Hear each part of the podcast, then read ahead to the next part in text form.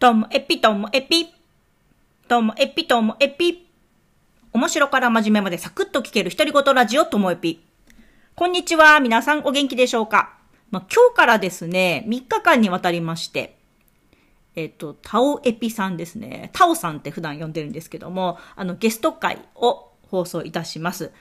あの、1000回迎えるにあたって、なんかあのゲストを呼んでお話聞きたいなって思って、その中のこう一人なんですけれども、あの、オンラインサロンで出会って、いや、本当ね、十勝で普通に仕事をして、ね、生活していたら、出会うわけない人と出会えるのが、このオンラインサロンの楽しさだったりするんですけども、で、タオさんは、あの、パッケージデザインとか、あの、デザイン、グラフィックデザインをする、えっ、ー、と、デザイナーさんで、なんか、聞いたらみんなも知ってるようなものをこうデザイン実際されてる方でそんな人と出会えないじゃないですかなかなか。でそのしかもこう仕事で出会ったんじゃなくて遊びの場で出会ったからこう自分が考えてることをどんどんこうぶつけ合えるというか全然ジャンル違うんだけれどもでもタオさん今ま大学で教えてるのもあってま教育について語ったりとか夜な夜な喋るのが楽しくていつかともえぴに出てほしいなっていうのがやっとこう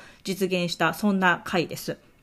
なのでこう3回にわたって、まあ、タオさんのキャリアについてとかあとはその教育についてとかあとこれからどうなっていくのかみたいな感じのことを聞いていますのではいどうぞ楽しんでください。どうぞどうぞ。芸術大学を出て、そのまま、えっと、メーカーに就職したんですよ。化粧品メーカーに。化粧品メーカーだったんだ。うん。で、えっと、広告代理店に行こうと思ってまあいろいろの面接受けたりしてても、うん、まあ、1個の会社に入れるところまで行ってたんですけど、うん、たまたまねなんか履歴書どっかに忘れたか落としたかして大学から電話があって、うん、これに来いって言われて行った時に、こんな会社あるよってポッと見せられたのが化粧品メーカーなんですね。であなんか面白そうやから面接行ってみますわって言って、でどうしようかなと思って、代理店に入るかメーカーに入るか、うん、でまあメーカーに入ったら一社の仕事しかできないんですけど、うん、クライアントがいないでしょ？ああまあそうだよね。自分、うん、自社のものをデザインするんだもんね。そうそう。あそっちの方がちょっと面白いかもって思ってメーカーに入ったんです。えなんで面白いと思ったの？それは。えクライアントにギャーギャー言われんでいいかなと。広告代理店ってそれの仕事だもんね。クライアント様のねとかあとデザイナーとして雇われたのが初めてやったんですよ。デザイナーはとない会社で、うん、えー、そうなんだ。うん。あこれは面白いと。今までは外注してたってこと？デザインを。そうそうそうそう。外注してたかデザイナーの上司はいたんでうんうん、ぽいようなことをやってはっただけで自分をデザイナーやと思ってはらなかったわけです。ああそうなんだデザイナーとして雇うあなたが初めてですよっていうような言葉もあって、うんうん、あじゃあ面白そうやから入ってみようかと。うん。えそれでまだ残ってるものってあるの？タオさんがデザインしたもので今でも。あいっぱいありますよ。あそうなんだ。うん。もしここ、ここで言えないとしても後で教えてほしい。うん、実際あの美容業界に勤めてる人とか美容師さんとかはしてくれてる人多いですね。本当？あと男性はね結構あのヘアワックスが有名なやつがあるんで、うん、あの使ってたっていう人いっぱいいますよ。えー、じゃあちょっと後で教えてそれ。うんうん、えそれはうんと何年ぐらいいたの？これが長くてね、うん、もう3年から5年で辞めよう思ったのに結局17年ぐらいいましたね。17年。どうしてそんなに長くいたの、ね、やっぱりね、うん、自分たち言ってもそんな大きい大会社じゃなくて中小やったんですよ、うんうん、中小企業ってなってくると、うん、みんなで作るっていう感覚になるんですね。だから入社して23年目にはもうなんか商品企画開発会議みたいな、うん、なんか偉いさんしか出ないところにポンと出されて、うんうん、ああやこうや喋るようになってくるわけですよ。ああんまり怖いもの知らずやから、うん、会議では同じですよね、立場みたいな感じでガンガン喋る。いや想像つくよ、なんか。だ、だって風格あるもんね、タオさんね。そしたら、いや、そうなんかな。まあ、そしたら、なんか、重宝がられるわけですよ。うんうんうん。で、えっと、内部のことが分かってくるわけです。原価率がどうやとか、ああ、はいはいはい。あの、どんなこと考えてこういうふうにやってるのかなとか、うんうんうんうん。ところが、ね、若い時は自分がやりたいことがあって上司がいるんで、うんまあ、上司にはわがまま言うわけですよ。こんなことしたい、あんなことしたい。うんそしたら上司たち優しくてね、うん。まあ、あいつがああ言うんやからやってあげようって言って、もうわがままどん、その高い紙使って、こんなふうな商品作りたいんですって言ったら、やってみたらって。どんどんやらせてくれるからもう嬉しくて。うん。いやところが、そのだんだんだんだん原価率が分かってきて、自分がそれを仕切るようになってくると、うん。もうとんでもないことやってるなって分かってくるわけですよ。ああ、はいはいはいはい。その、例えば、えっと、箱でいい紙使いたいからって箱1個20円高くなります。うん。で、これで年間100万本売れたとします。うん。そしたらもう純利益で200万部に捨ててるようなもんなんですね。紙質をちょっとこだわるかこだわらんかで。うんうんうんうんうん。えその200万の価値あるのってなった時に、いやいやいや、ないないないって分かってくるわけですよ。ああ。だから、いや、これとこれやったらほとんど気づく人いないから、もうこっちでいいよっていうふうにやっちゃうわけですね。うん。で、これを、それが分かるまでのうん上司がいてくれた期間は、もうとにかくわがまま言ったら全部聞いてくれるんで、うん。そしたらまあ、紙屋さんは寄ってくるわ、印刷屋さんは寄ってくるわ、なってくるでしょ？うん。嬉しがって、この紙を使って。でそその何年間で いろんな紙使ったり、いろんな印刷試したりしたんが結構後々大きくて、へえ。で、そまあ、自分たちが仕切るようになってきた時に、うんとんでもないことをしてたなって言って分かってくるんですけど、うん。その頃にいろんな紙使って遊んでたっていう影響があって、うん。なんかね、グラフィックデザインにどんどんのめり込んでいったっていうのはそこかもしれないですね。ああ、じゃあ、その、本当に、自分の、企業の中であっても自分のやりたいようなことを、こう、やらせてもらえるっていうような、その環境が良かったんだね。あ、でもね、うんそれは会社内でのことで、うん。えっと、その個人的なデザインの仕事とかを別に認められてたわけでもないし、うん。んと、でもこう、企業内デザイナーってね、うん。えっと、フリーでやってるデザイナーとの接点がなくて、ああ、はいはいはいはい。うん、で、これにずっと焦ってたわけです。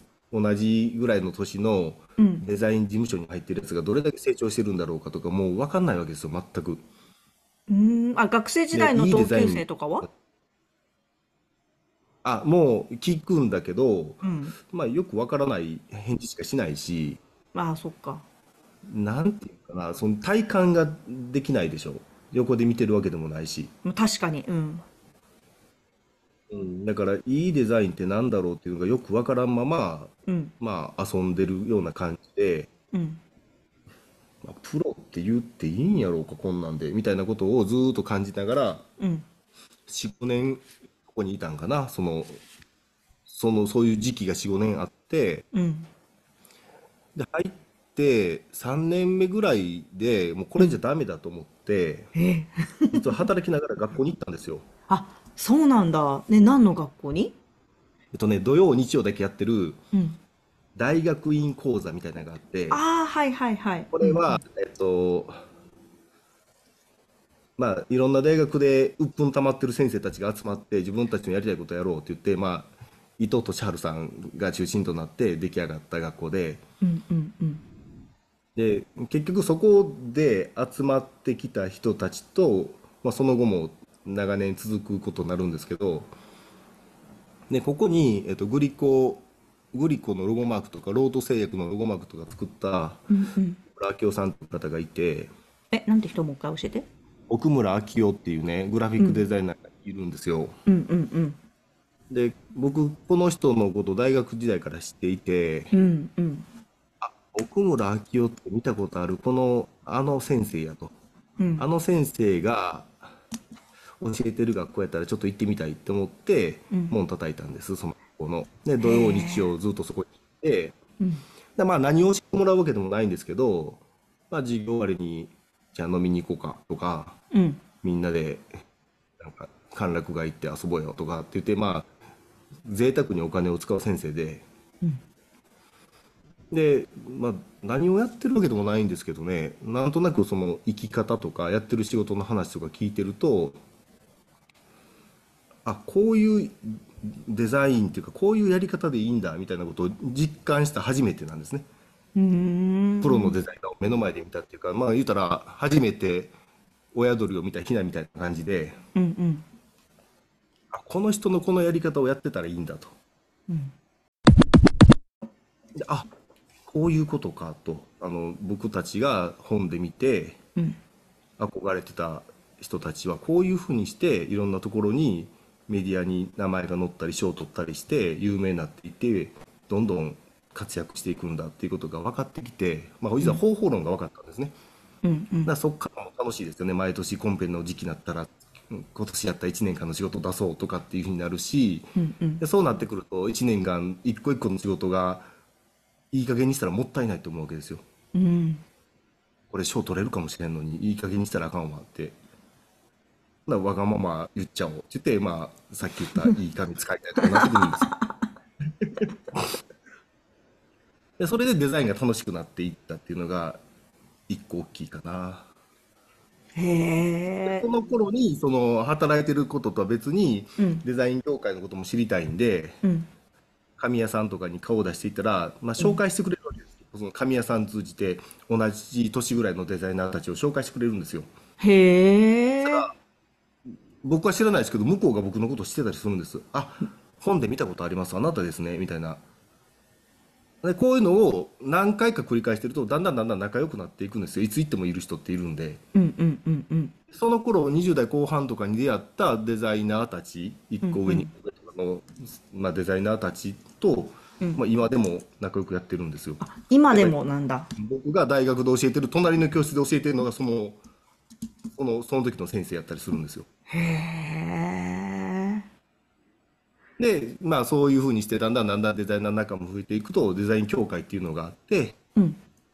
じゃあそういうのに入ったらとかっていうふうに入るとうん。憧れてた大阪の有名なグラフィックデザイナーさんたちが先生たちがもう目の前にいるような状況になるわけですね。うん。うん。だんだんだんだん仲良くなっていってうん。そういう先生からうちの学校に教えに来いって言われたりとかうん言ってつながりが出ていて、まあ、今があるみたいな感じなんですね。へえじゃあそういうその土日に学校通ったり自分でいろんなとこ足運んでいった、そのこと自体がそのうん。フリーになってからそのままこう生かされてるみたいな感じ？もうむちゃくちゃ生かされてますね。というかそこで行動しなかったらいまだに僕はメーカーの中にいたと思うし、うんうん。まあ、メーカーにいたらいたで楽しかったでしょうね。それはそれで。うんうん。あの安泰うん。やったんでね、そこにその部署としては、ね最初からトップみたいなもんなんで、うん。えーええでその後独立する時っていうのは、ううんんとなんだろうじゃあある程度これ自分はこれで身を立てれるっていうのが分かってた独立したの？それともあんまりプランなかったの？それが僕はもう30ぐらいで独立しよう思ってたんですよ。うん、ところがもう勇気がなくて、うん、勇気がなかったんだ勇気がなかったんです。怖かったんですよ。で先のこと考えたらこんなん食っていけんのかなみたいなね。うんで悶々としながら30代をずっと過ごしてたんですよ。まあ、仕事は楽しいし、うんフリーでなんかデザイナーとかとつながっていったりして、うん夜は夜でデザイナーとかとああやこうや喋るのも楽しいしうんもう仕事が楽しい10年間やったんですねうーん。みんな独立しないの？とか、うん。まだ独立してないの？とかって言われるんですよ、そうだよね。うん。でえっと会社の仕事で言えば美容メーカーなので、うん。えっと、シャンプー作ってヘアカラー作ってパーマ作ってスタイリング作ってトリートメント作ってまたシャンプー作ってって言って、うん。まあ、それを5、6周してるんですよ、もうその時点で。ああ、そっかそっかそっか。で、あ、もう、もうすぐ40か。あと5、6週同じことするんかと思ったら、っていうことと、まあ10年間ずっとね、辞めるか辞めへんかみたいなことを考えていて、で、なんで怖いんかって言ったら先に対する不安でしょうんうんうんうん。でこのことを考えてみたんです。先に対する不安ってなんだって。うんうん。だから、その、まあ言うたら、小屋の中からうん。親を見てるみたいな感じですよね。中にいて安心っていうのは。うん。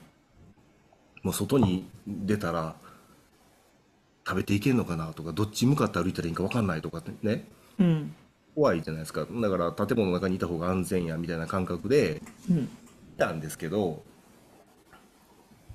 いやいやいやいやと思って、とにかく外に出ないと始まらないから、その先のことを考えるんじゃなくて、もう1ヶ月先、2ヶ月先以上の先のことはもう考えんで生きていこうって思えたんがその30後半やったんです。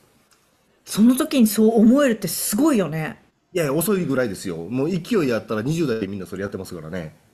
そう。だから20代だって勢いだけどさ、そのうん。30代後半で、今、今、独立しようって、なんかもっと、こうなんだろう、背負うものとかが大きくなってきてんじゃないのかなと思ったりもするんだけど。あ、うんでもね、それとね、その、ちょうどね、その頃会社が移転するっていう話になって、うん。その、1個の仕事が終わったら次の仕事がもう始まってるっていう、その繰り返しだったんですね。ああ、はい。で、会社が移転するっていうタイミングで、一旦新商品を1年間ぐらい作らないってなった時に、うん。僕仕事なくなったんですよ。ああ、そっかそっかそっか。あ、ようやく来たっていう感じ。もう、まあ何にも考えてないんで、うもう、んうん。しかないですわって言って、やめますわって言ってやめたんです。ああ。で、それをうん。こう思えたと同時に、その先のこと考えないでおこうっていうのも、まあ同時進行で考えてたことなんで、うん。で、まあ辞めて外に出たら次どうなるかって言ったら、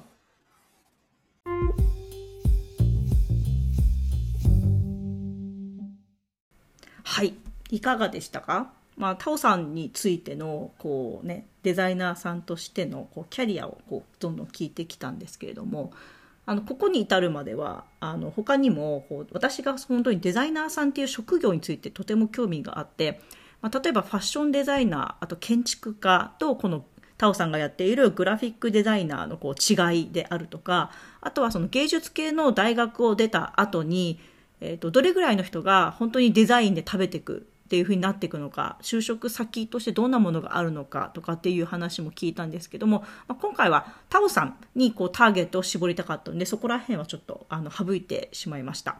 はいでもすごい楽しい話も聞けたんですよね。ということは、それは私の心の中に 入っております。ではまた明日に続きます。さようなら